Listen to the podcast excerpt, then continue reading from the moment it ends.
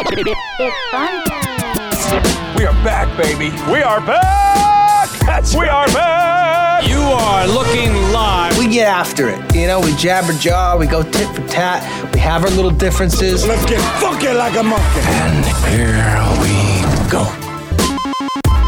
Hello and welcome to the Moose and Moves podcast. This episode 202 of the pod. I, we're, we're two Sure. past uh, we're two past the century.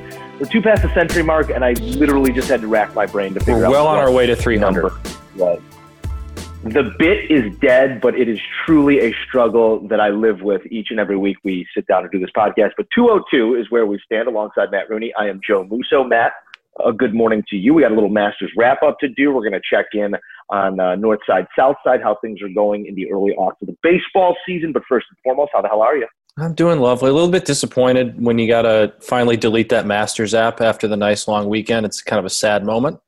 Um, but we got two Masters Yeah, this year. We got two ones that maybe lacked excitement and on the final day, the final stretches, but were still, I think, a lot of fun to watch and had their highlights. It was, it was a lot of fun. See, I thought that this Masters uh, last week was far more entertaining than the November Masters. I- Now, I would agree like with you Dustin there. Johnson. Did I like Dustin Johnson as a champion more? Maybe yeah, because he was he's a brand name. He's a marquee guy.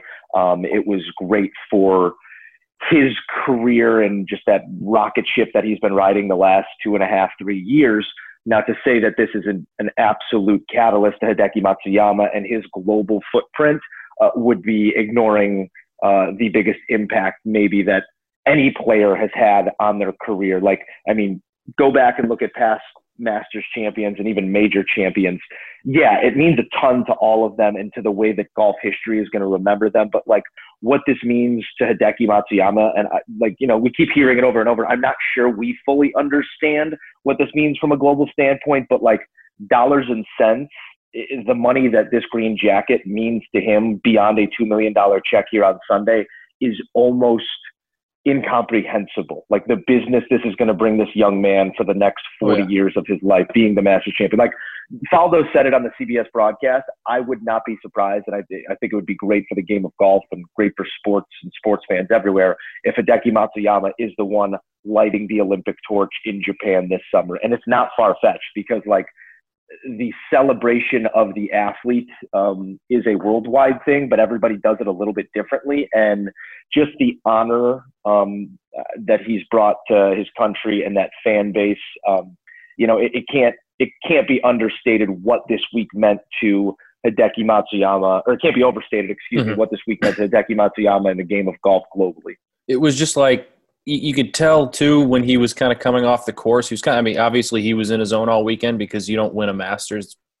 I know it ended up only being by one shot, but it was pretty comfortable. You don't win a Masters that comfortably unless you're not. When he was Mhm. kind of walking but after after he shook the you know shook hands on the 18th green, was kind of walking to the clubhouse house to sign his uh, sign his card. Still like holding his putter, and I think like kind of halfway down that walk, you can kind of tell like it like it finally started to hit him and you could see that emotion. You can kind of see that weight come off his shoulders. Like you said it's been said it's been kind of beat like a death beat uh, beat to death here but like he was not playing for just his family. It wasn't just playing for himself. He was leg- legitimately playing with the hopes dreams wishes of an entire country on his back and doing that on golf's greatest stage with maybe not the biggest names chasing you but still some guys playing some pretty darn good golf behind your back uh, but um, you coming from behind you.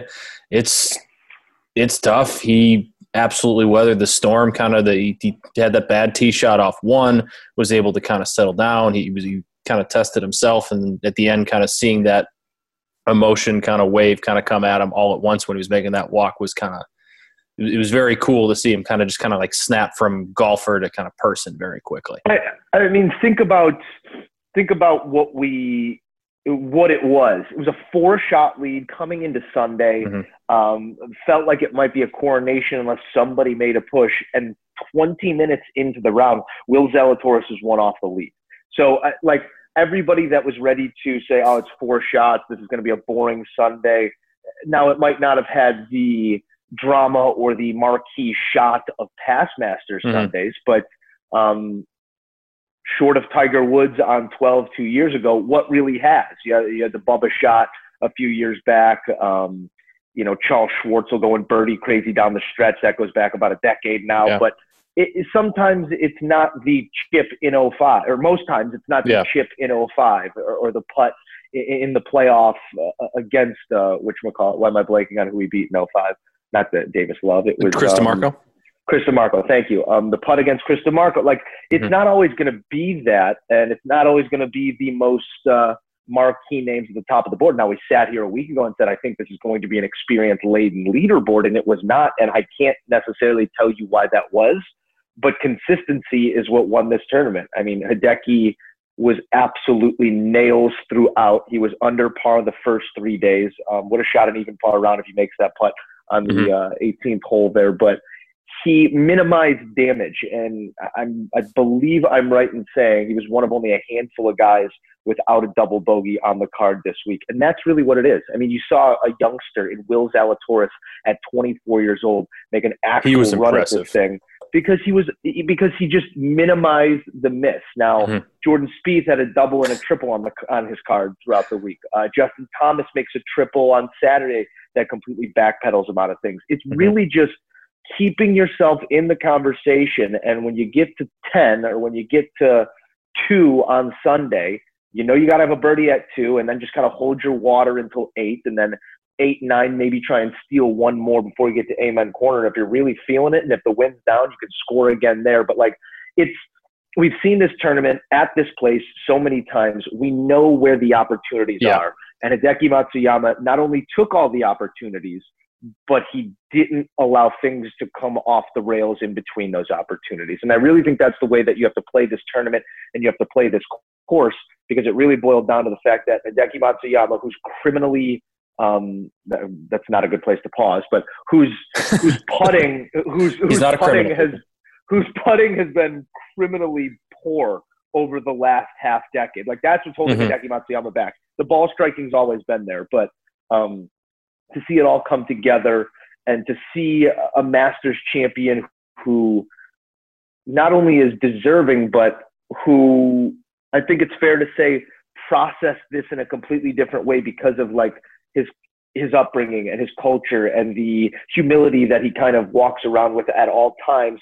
To see him throw his hands in the air uh, and have that moment of exultation was was worth it all for me. And really, the image of the week that I don't think we get if it's a, standard American champion. Uh, obviously, wouldn't get that if it's an American champion, but Hideki's caddy The bow. bowing the bow to the course in zero words, I felt like perfectly summed up what this tournament means to all of us who really Mhm. hold it dear. It, it's that reverence to not only who's going to be on the leaderboard, but the reverence to the place and, and sort of that flag in time that um, that uh, that checkpoint in time each and every year that we make. Well, this year that checkpoint is Hideki Matsuyama winning for not only himself but for his home country of Japan, and it, it, it's just really exciting all around. Um, I, I know a lot of people are saying, "Oh, having a non-English speaking champion is going to be such a is going to be such a, a, a hard thing for CBS to have to deal with and for the membership to have to deal with at Augusta." Well, no, I think it's long been an issue Mhm. in the membership at Augusta National that it is the old boys club and that the doors are closed. Well, this is a door open. You know, this is an opportunity for Augusta National to now open their door and open that champions locker room to someone that doesn't sound like us, that doesn't look like us, that isn't just another middle-aged white guy in a green jacket, which is Mhm. kind of the uh, the long-standing knock on Augusta National. Um, it is it is a step forward, it is a step in the right direction. I think it's a step towards inclusivity. Now having a Japanese champion, Masters champion. Yeah, It, uh, you were kind of talking about too about how this this doesn't necessarily this tournament didn't really necessarily have the signature shot of the signature moment. Yeah, I what was it for you? For me, it was I was, I was, I was kind of trying to think about it. It was the rain delay on Saturday, and then Matsuyama came out of it and just absolutely lit the course on fire. Like obviously, he had he played consistently all weekend, but that was what separated him from everybody else. Was he came out of the rain delay, and I think he was asked what he did during the rain delay, and he said, "I went in my car and looked at my phone." Um, so that was very relatable. Um, but it was For sure. I got I'd want to pull up his exact scorecard, but he came out on Saturday after the rain delay with a, a wet course and a chance to kind of take advantage of his opportunity there, and, and he absolutely did. I'm having trouble pulling up and doing exactly what he did on that I'll back nine, it. but I'll that was the Um, that was the that's where he created the separation. That's where he got himself to a four uh, four shot lead headed into Sunday. And then also we always talk about on Sunday, you know, when when you got that who's you know teeing off in the last group, who has a lead here, who's in a tight spot, who's in a pressure spot on t- number you know number one at Augusta with with a lead or close to a lead in the Masters. Matsuyama the four shot lead on number one on Sunday. Takes out, I think the three wood it was, and just absolutely slices it into the pine straw. And like you Yep. said, the Masters is about limiting your mistakes, limiting the damage until you get to those scoring areas, and then taking advantage. And that's what he did. He put one into the pine straw, didn't panic, didn't calm down. Maybe Jordan Spieth makes a double or triple there. He found his way to get out, took his medicine, got up and down, made his five, only lost a shot there, and went from oh my, this is a disaster to okay, you know what, we're fine, we're still up three. And for me, that And- was that was a think defining moment, even though it was a bogey. It was a very defining bogey for me. Yeah, and I think you saw those nerves throughout. Uh, not to turn your positive into a negative, he did play the back nine in 39 on Sunday. So, um, does Hideki Matsuyama win this tournament if he has a one-shot lead coming into Sunday? No. No. Does Hideki Matsuyama win this tournament if he has a three-shot lead coming into Sunday? Uh, I, I'd argue that you know the math tells me that we would have been headed to a playoff, Mhm. and that's why the signature shot for me was his second to last shot on Saturday, the chip from behind the green on 18, which is a shot we don't Oh, see yeah. very often at Augusta. Downhill into the grain. Um, no way you're stopping that ball. Mhm. The, the green's running away from you, and he hits just a perfect like three hopper in the first cut that just gets to the green and then trickles down to the hole, makes the putt, saves the par. Um, just an absolutely unbelievable uh, example of his short game prowess throughout the week that maintained that large breath between him and the next closest heading into Sunday. I Mhm. thought that that was the biggest shot of the tournament for him. And then, I mean, I- it's always weird to say like, oh, signature shot being a drive, but the drive at 18, uh, I mean, you don't see Hideki club twirl it too often. He gave Yeah. that thing everything he had and then twirled it. And then, I mean, he does send a pitching wedge into a bunker from there, but that's neither here nor there. Um, it didn't happen. We didn't see that one. I, I do want to talk about the rest of the field a little bit here because, yeah, it's Hideki's green jacket, and um, he was seen at the Atlanta airport That was awesome. connecting on his flight home with the with the jacket just kind of thrown over the chair there. But uh, in terms of those that could have had their hands on the jacket, uh, in a solo second, Will Zalatoris finishes one back of the lead at nine under. Uh, then from there, Jordan Spieth, Xander Schauffele tied for uh, third place at seven under. Jon Rahm T5 after the round of the week. No, excuse me. Uh, Justin Rose's 65 was round of the week on Thursday, but other than that, it was Rahm with a 66 on Sunday. Came into Sunday's round at even par, and then just absolutely like with He a on smile on fire. his face, just lights the place on fire and posts a number. Wish it was a little deeper to just kind of give Hideki something to look at, but uh, Mhm. awesome final round by Jon Rahm. Um, just just kind of uh, dealer's choice here, Matt. Who, I guess, Jordan. disappointed? Oh yeah, no, Jordan that's- didn't, I- I he didn't really disappoint me. I loved watching Jordan all weekend. yeah, but it, but it was very disappointing to me because nobody hit the ball better than him. He just Fair. couldn't make a putt inside. That, I, guess- 10 that's feet. fair. I guess his Like, overall just- game wasn't disappointing to me, but his inability, like if he was, I was texting. I believe with, he was uh, first in strokes gained tee to green. Like, Oh yeah, I was texting with friend of the podcast, Matt Siegert, from most most of the day Saturday, a lot of the day Sunday. Both was just kind of saying like, man, if Jordan could just make a couple putts from inside ten feet, he'd run away with this thing. He just can't sink one. So I guess Yeah. I was encouraged with his you know his play, like you were saying, T degree, the way he was hitting the ball, but his putting just absolutely killed him. But that said, he was the most entertaining golfer of the weekend for me, just because that's what Jordan Spieth kind of does. One hundred percent. And Jordan Spieth will, as long as Tiger Woods is not in the field, Jordan Spieth is the most entertaining player on the Mhm. PGA Tour. I, I don't think you're going to get a ton of pushback on that unless it's like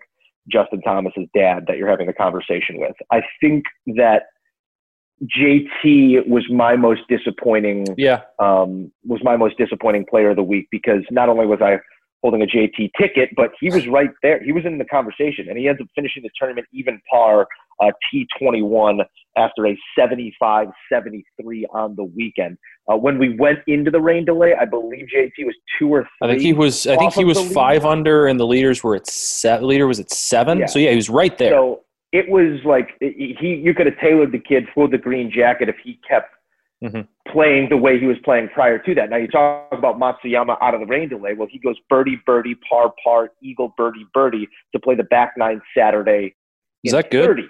Uh, if we want to pull up Justin Thomas's card on the third round, coming out of the rain delay, he goes into the rain delay with a bogey, gets right back with a birdie, and then makes a triple at number 13. Makes an eight at the par five. 13. That was the uh, that was the there's the thin chip, pretty much, right? Where the right into right yeah. into Rae's Creek. Uh, follows that up with another bogey, gets one back with a birdie, but shoots a 39 on the back on Saturday to pretty much take himself out of this. And then, I mean, I don't want to say he let go of the rope on Sunday, but Sunday's struggles were start to finish as well. Mhm. Uh, goes 36 on the front and 37 on the back. So I think uh, you know we always have the conversation about whose fastball is the most unhittable when they have it going. And for me right now, that to have that conversation, I feel like you have to have Justin Thomas a part of that, which makes it so frustrating for me that this ball striking aficionado uh, couldn't take advantage of where he was on Saturday, and then couldn't take advantage of a softened course after an hour and 15 minute rain delay. I'm the biggest JT fan you're going to find, and I really think it's a matter of when, not if, in terms of Justin Mhm. Thomas joining that that uh, champions locker room at the Masters. This game just fits it. Um, but I think if I'm going to be critical right now, I think that there needs to be a, an attitude audit done on Justin Thomas. Sometimes he gets the stink face going, and that's Yeah, a good thing. sure. You know, you know he's pure in it, but that's a razor's edge being Mhm. on the like the right side of that, and being on like the you know dejected side of the stink face. And, and um, I think the way I would categorize categorize this weekend is JT let his emotions get the best of him, and then he let go of the rope. he'd probably tell you the same thing. I'd have to imagine. Yeah. It, it was.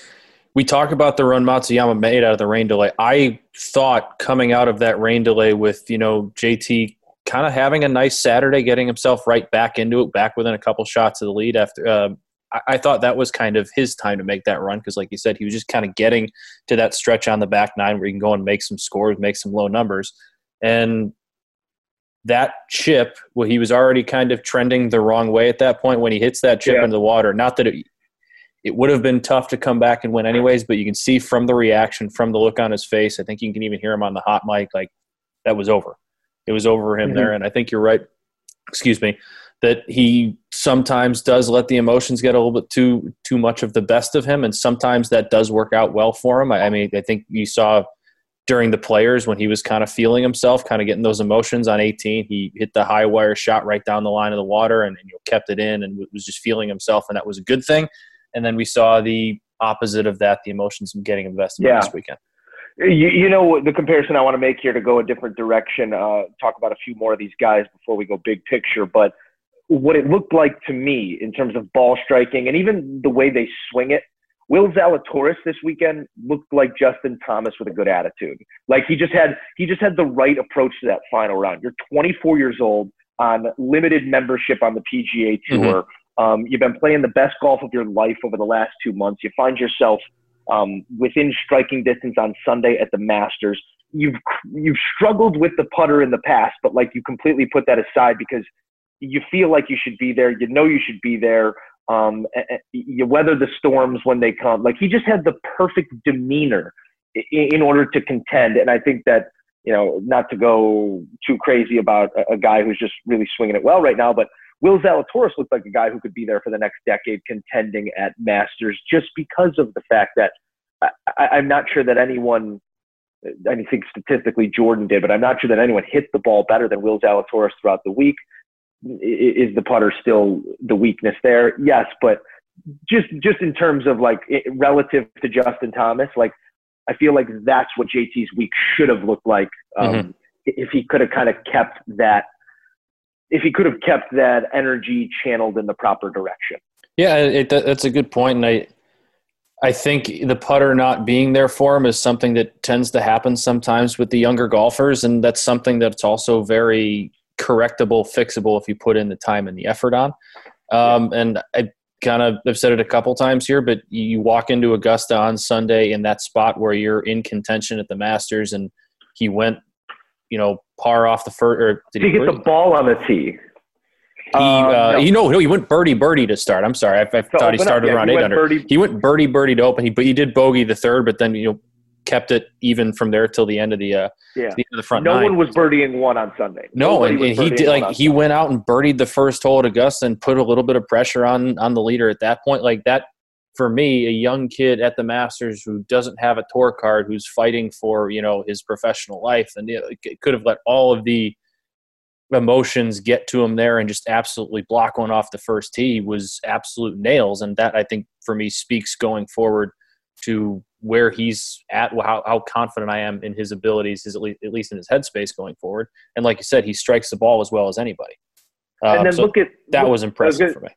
very impressive. And if you look at the back nine, if you take a look at that card, he Mhm. goes bogey on 10, bogey on 12, and a 24 year old in the final pairing could have, you know, uh, whatever, really- I'm done. I'll finish five Yeah. under, whatever. you Still could make you money. could rip you could rip the air brakes there and end up T21. Mhm. Instead, he turns it around, birdie at 15, birdie at 17, another hole 17 there that not many people were making birdies on. Yeah. And that was right in that window of like, oh, Hideki just bogeyed. Um, do we have a tournament here? And it was sort of in question for about 45 seconds there after Mhm. uh, after Hideki made the bogey at 15.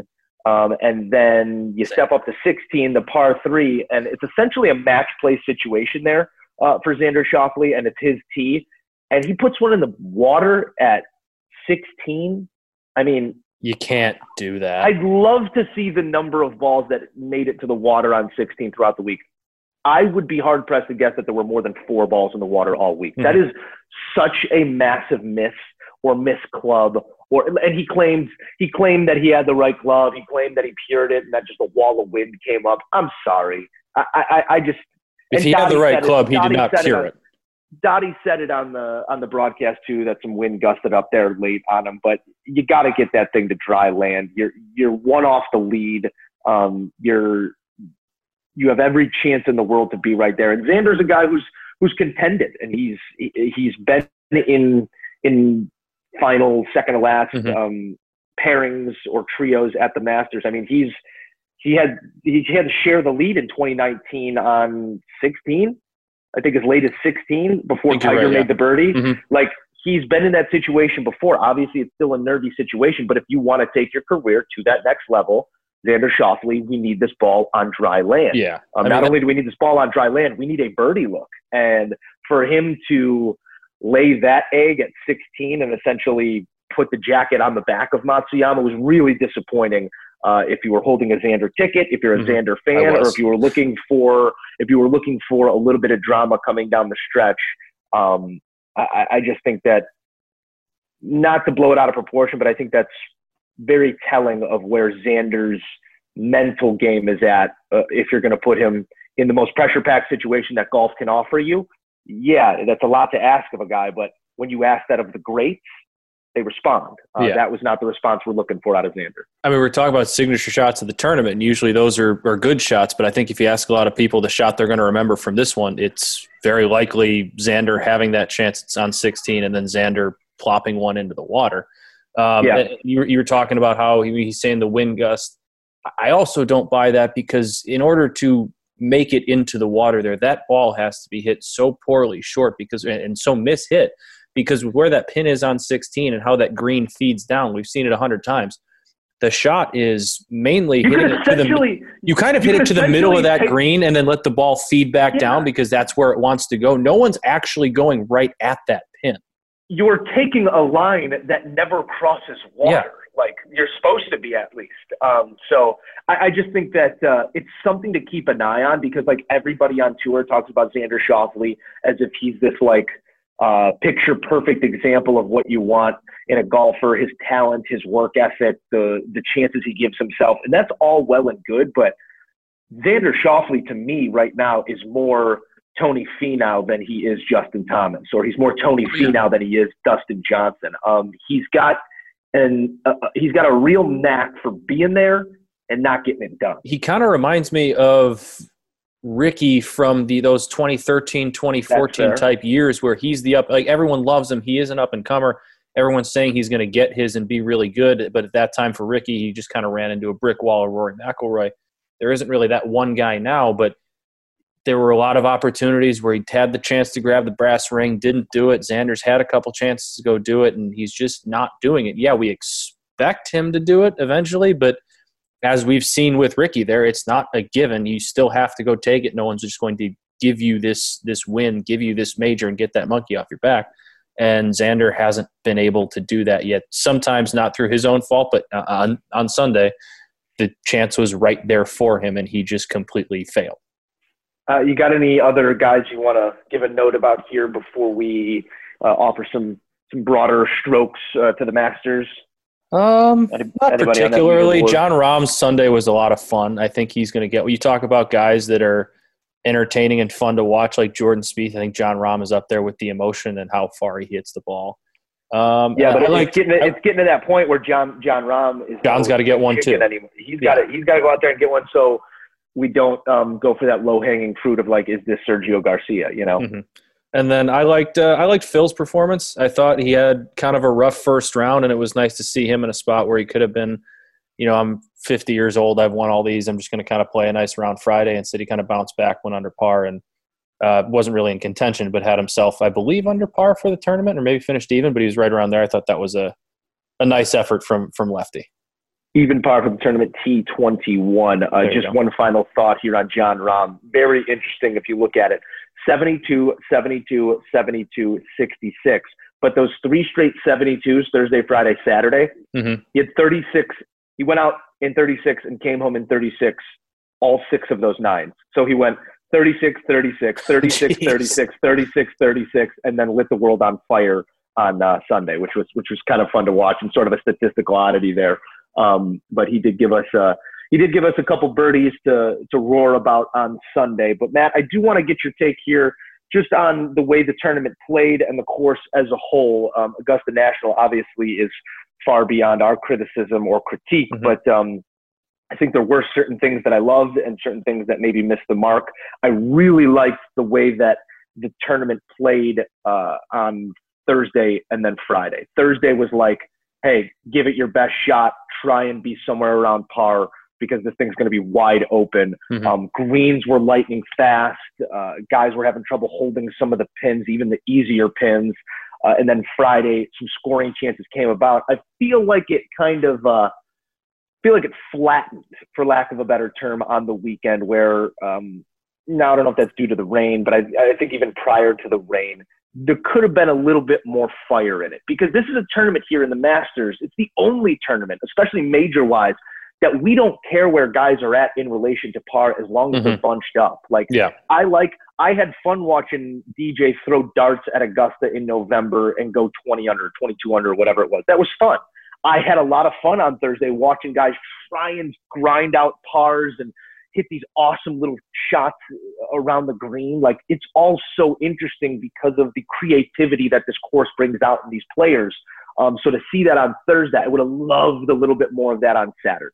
Yeah, I, I, I thought Thursday especially was not that Augusta felt like embarrassed by DJ's twenty under. No, I think they knew what like, the circumstances were. I, I think everybody knew what the circumstances were. It was the time they're not used to putting on a tournament, and course conditions were kind of ripe for that. They always got a lot of rain. I think Thursday was them saying something along the line, them hearing people say, "Well, maybe Augusta's getting outdated for today's golfers," and then be like, "Nah, no, it, it's really not. We, we're, we're still yeah. here. We still got this." Um, you didn't see as much of that on the weekend. I think Saturday the rain had a lot to do with that, especially because you saw people come out as we, we talked about Matsuyama scoring a lot after that rain delay. Um, yeah, that was my biggest takeaway though was the early rounds. How like you were saying on Thursday, especially people were scrambling to make a score. People really grinding out there to make scores, and that was just a, a, a, fun message from Augusta to the, to the golfers, to golfers' sure. media perception of the course. Of 20 under par is not the new normal. That's not going to happen very often. Don't get used to it. Um, one other critique I had, and again, that for what it's worth, I thought when I was kind of sitting down and thinking about the tournament at the end of it, I felt like this year, and even maybe back in November, just the way things were, um, we didn't have a ton of shots off the pine straw. And I think that's a big part of the Masters.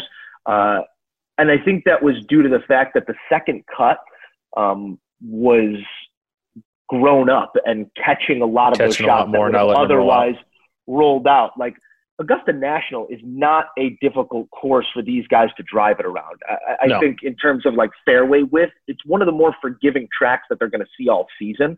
Uh, it's a second shot golf course. So when guys are off the mark, off the tee, it needs to be punished. Like it, it- we can't we can't be having things hang up here and still have a look into a par five from the second cut because that ball should be 30 more yards right in the pine straw. Like that's that's what produced Phil at 13 uh, back in 2004. You know, that's what produced that moment. Um, that 04? Trying to remember, whatever it was. But um, yeah, I think I would have liked to seen the fairways playing a little firmer, a little faster, um, because that brings even more strategy into it. But I mean, all in all, it's Augusta National. It's so much fun to look at for four days. It's so much fun to like. I feel like if there's a course I could play in my head over and over and over that I know um, better than any course, it's probably Augusta National, which is funny because there's certain courses that I've played hundreds of countless times. times and actually walked under, like had the course under my feet. Mhm. But Augusta National is burnt into my brain, and just seeing it uh, back in its, you know, in its truest form, uh, situated in April, it was a lot of fun. Um, and with that, I'll ask you this question, Matt. What is your favorite stretch there at Augusta? What is, is there a hole? Is there a stretch of holes? Because I found myself, you know, we love Amen Corner. Two's so much fun to get the runs Mhm. uh, round started. Uh, I think um, seven, the way it played, or was it six, the drivable kind of par three that everyone was kind of leaving it short left Mhm. of it, or drivable par four, excuse me. That one was a lot of fun. But for me, I don't know why this year it just kind of jumped off the page at me. 15 16 is so great. That second shot, answer. that second shot into 15 is always such a cool look. And then if guys are long, they had that drone shot from Mhm. behind 15. Like there was a Justin Rose drone shot on Saturday that was the coolest thing I've ever seen, like covered in golf. Like the way they panned it as he was playing, it was unbelievable. If we're gonna get kind of like production nerdy about it, but 15 and then to have like an actual, depending on where the pin is, and Sunday being one of them, an actual hole in one opportunity if you bring it off the ridge the right way at 16 to change the, the complexion of the tournament. I think right there is such a sweet spot at 15, 16. No, you, you I'm, I'm disappointed. You stole my answer. Um, it, I, I love those. Co- I, I agree with everything you said. I like it. I like that stretch too for me because that's really the last good scoring opportunity for these guys. Like if you're going to make a move on Saturday, you're going to you're going to come back and you're going to win on 15, Sunday. 16. You you need at least birdie on 15, and you might have to like you you have a chance. You got to make a play for eagle on 15. Then you get to 16. 16 is not that difficult of a par three. You know exactly where you have to put the ball, especially on Sunday, like you said. At its It's a hole longest, that- a buck 77. Yeah, like it's it's a hole that, like you said, on, on Sunday, especially with where they put that pin, it gives you a chance to, if you put it in the right spot, be right there for a tap and maybe even have a chance at a hole in one, whatever. Um, the drama, the theater of 16, I think, is what gets to a lot of guys, and rightfully so. It's one of the most famous par threes in golf. I think it might be my favorite hole in golf. Um, that stretch, because it's so opportune to score, and so it's it's so like scoreable, it, it is gettable. But the pressure, the drama, the emotion of it being Augusta National kind of weighing on people, like that's your last chance. It's doable, but you got to overcome the course and kind of the aura of Augusta. That's Mhm. why I love that stretch. Yeah, I, I really enjoy it. I, I think 18 has its own lore because it's 18 at It's 18 at Augusta. Um, 17 gets lost in the mix a little bit for me. I don't know what they can do or if anything needs to be done, but it's such a like It's just- that would almost be that would almost be like Amen Corner Light if you could do something Yeah. really cool with 17. It's tough to. It's like it's not like it's a bad golf hole by any means. It's just more like you got It's just a 15 and 16. Forward. You have three of the most. straightforward for the Yeah. for, for the penultimate uh, hole. Well, didn't they used to have we that? all year. Didn't they used to have the big tree that got complained Washington, and took it out? Yeah, tree or something I forgot like that. what it was Um, called. That was uh, something. Um, tree 17 Augusta. I forgot why it they took it out. People were complaining. The. Eisenhower, not Washington, the Eisenhower. Eisenhower, tree. Knew it was one of those presidents. Uh, it was a native loblolly pine, stood about 60, uh, 65 feet tall, was Oh, wider, uh, was wider than its typical species, located on 17. I believe it was struck by lightning in a storm, if I'm not mistaken. All right, that sounds Um, right. Tree was removed after suffering extensive damage from a major ice storm. Excuse me. So you lose the Eisenhower tree, and 17 loses its lore. It, that's that's what happens. It had its it had its luster. It had its glory. The tree went it. down. Uh, but another exciting Masters tournament in the books, the 2021 champion Hideki Matsuyama, uh, forever etched in history. It, What did you think of his swing? By the way, I I've watched it. I didn't realize the the dramaticness of the pause at the top. I Oh, didn't it's always realize that was. yeah, I knew. I, I knew was- he kind of had that little, but like yeah. I until I actually sat down, was watching every one of his shots on Saturday and most of them on Sunday while I was at work. Like there's a there's a real pause. Like that's a second pause. Yeah, and I was actually um so on HQ Might need to toy we did with hits. We did hits.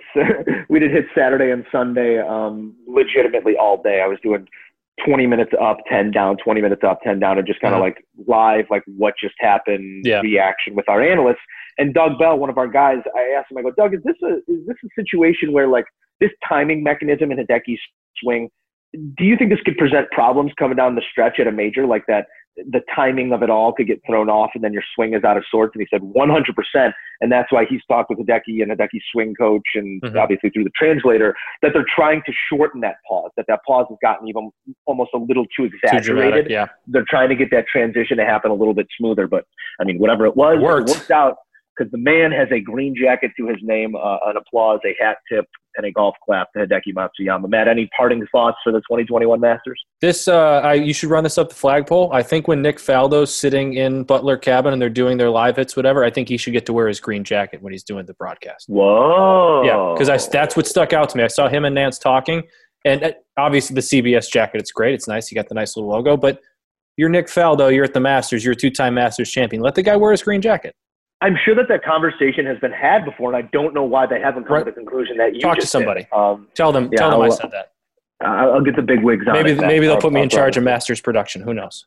Uh, we do have to get this thing rolling on a hard out here, um, but bringing you Moose and Mooseroos fans a podcast as we always do. You want to talk a little baseball before we say goodbye here, Matt?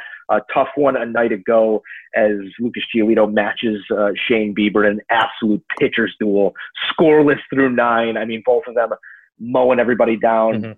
I think Bieber got into a little trouble there in the ninth, Yeah, that was it. uh, and Giolito got into trouble. I think.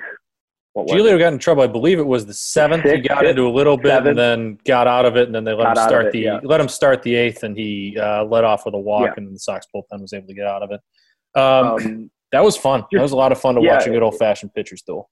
It was. Um, your general assessment of the first week and a half here of White Sox baseball. Uh, I mean, I think it's pretty basic in the fact that Disappointing. they're slumping. They're slumping and they're not fielding all that well. And when you're not doing that, you're not going to win many games. Yeah, I mean it's it's disappointing. I, it's not by any means. It, it's disappointing, not discouraging. I think might be the way I'd put it. Yeah, Like, I think that's. I think that's a good way. I, I'm aware that they faced Shane Bieber last night. I'm also aware that their approach at the plate against him wasn't all that great. Anytime that somebody goes into the eighth inning with under 90 pitches, Yeah. you're not seeing pitches. You're not going up there with the right approach. You're just kind of going up there hacking. And I know Shane Bieber has filthy stuff. I wasn't expecting them to go out and you know light him up. I was expecting maybe not 90 pitches through nine innings. Um, the fielding's gotten a little bit better. I think the pitching's been the, the bullpen had a little bit of a rough start. Bullpen looks like they're getting their feet underneath them. Um, I just I'm waiting waiting for that lineup to come along because I, I know Yeah. they're banged up, but you look at that lineup, Luis Robert, he's been fine. I, I haven't been too upset with him. He's still needs to improve that patience at the plate, but he's definitely taken a step from last year. Uh, Abreu will be fine, I think, because he's Jose Abreu and he notoriously slow, starts slow a little bit. I'm waiting for Yoan Moncada to finally be That's- Yoan yeah, Moncada. Like I, I know his fancy numbers are looking a little bit better than they were last year, and contacts suggest this and that. That's all great. That's well and good, and I I hope it trends that way. But at some point, I need to start seeing him be the superstar that he can be, the one that he was in 2019. The that was, I think he ended up finishing in the MVP voting at some point. Um, he he needs to be that guy if this team is going to go where they want to go. That's Yeah, I- that I, for I me think is the I've- guy to watch. I think I've sat on this podcast before and said Yoan Moncada is the guy in this core that I'm most excited about, or I guess I get.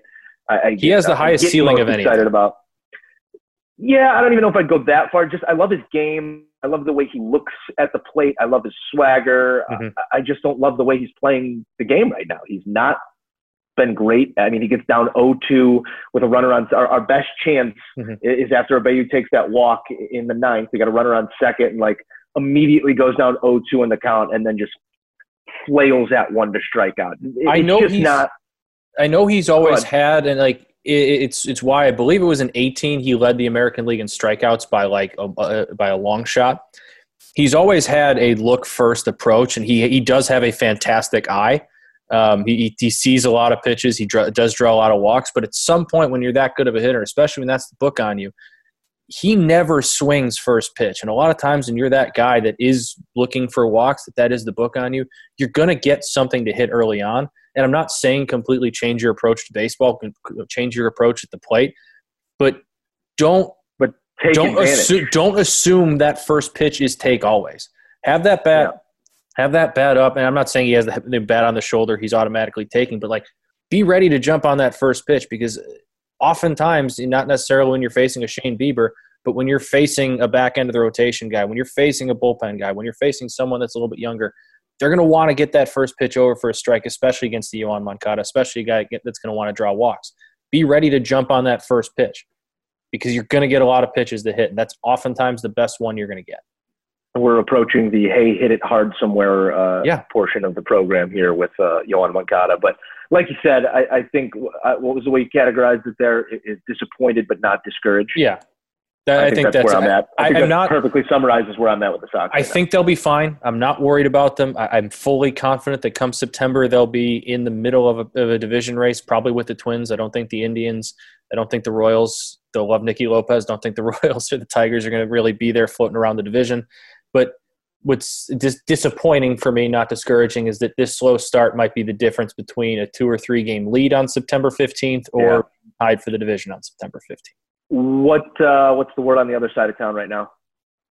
They can't hit at all Yeah. whatsoever. Uh, a little bit disappointing. But you That- know what? Like, we- not to not to cut you off here, but like, there are only a couple rosters that haven't figured out at this point. That's fair. That's a good the- point. Like the Dodgers are the only. you look around that's, like, baseball. There's not a really- like the Dodgers are really good. Everybody Yeah. else has kind of been like middling throughout, and I, I don't know if that has something to do with the new baseball, whatever.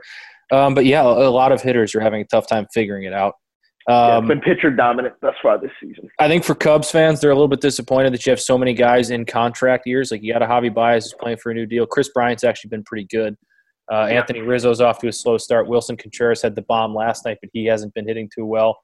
Um, just they've. I, I know, like we were just saying, there hasn't been a lot, whole lot of hitting around baseball consistently. Going into last night, they had something like 49 hits through their first 10 games or something like that. It's been very, Mhm. very bad for them. Um, Uh, we'll see if they can wake the bats up, and we'll see if the Sox can sort of get things to gel because it is no longer uh, opening day or opening weekend. It is time to start making pushes inside the division and establish yourself as the favorite. Or, Williams the uh, starting lineup. There, there you go. Yeah, we do got That might TA's coming. When's TA coming back? TA will be back tomorrow. They fully expect him. Uh, he's eligible to come off the DL tomorrow. IL, excuse me. Um, and they expect him to be back right away. Come on, man. That's how it'll always be the DL. That's just Come on. Um, but yeah, so we'll, we'll- see what that can do to this lineup. Uh, likely will take the role of uh, leadoff hitter from Adam Eaton, who's, I mean, done a great He's job been in that role, a offered really up a couple nice home runs. Um, yeah, so I, I, like you said, disappointed, not discouraged, which I think is the, is the general uh, reaction here to the Moose and Ruins podcast as well from our award-winning listeners. We appreciate you guys as always for tuning in to this Moose and Ruins podcast, episode 202. Matt, you got anything for the people before we bid them adieu? no No, nothing. good. I'm sure they appreciate that. Well, for Matt, I They have nothing much. They don't have much more for me. We appreciate you guys listening. Oh, congratulations, friend of the podcast, Parker Carroll. He's a dad now. Parker Carroll's a dad. Otis Andrew Carroll, big fan. Otis Andrew Carroll. I love that. Uh, a hat tip and a golf clap to Packy uh, for getting the JD kid. Uh, we appreciate you as always, Parker, for tuning in. I'm sure you're listening to this one. And congratulations to you and well wishes to you and your family. But for now, we say goodbye to and Rooms episode 202 for Matt. I am Joe. Talk to you guys soon. May God give you for every storm a rainbow, for every tear a smile, for every care a promise, and a blessing in each trial. I swear I've seen a lot of stuff in my life, but that was awesome. Chicken on the steak was phenomenal.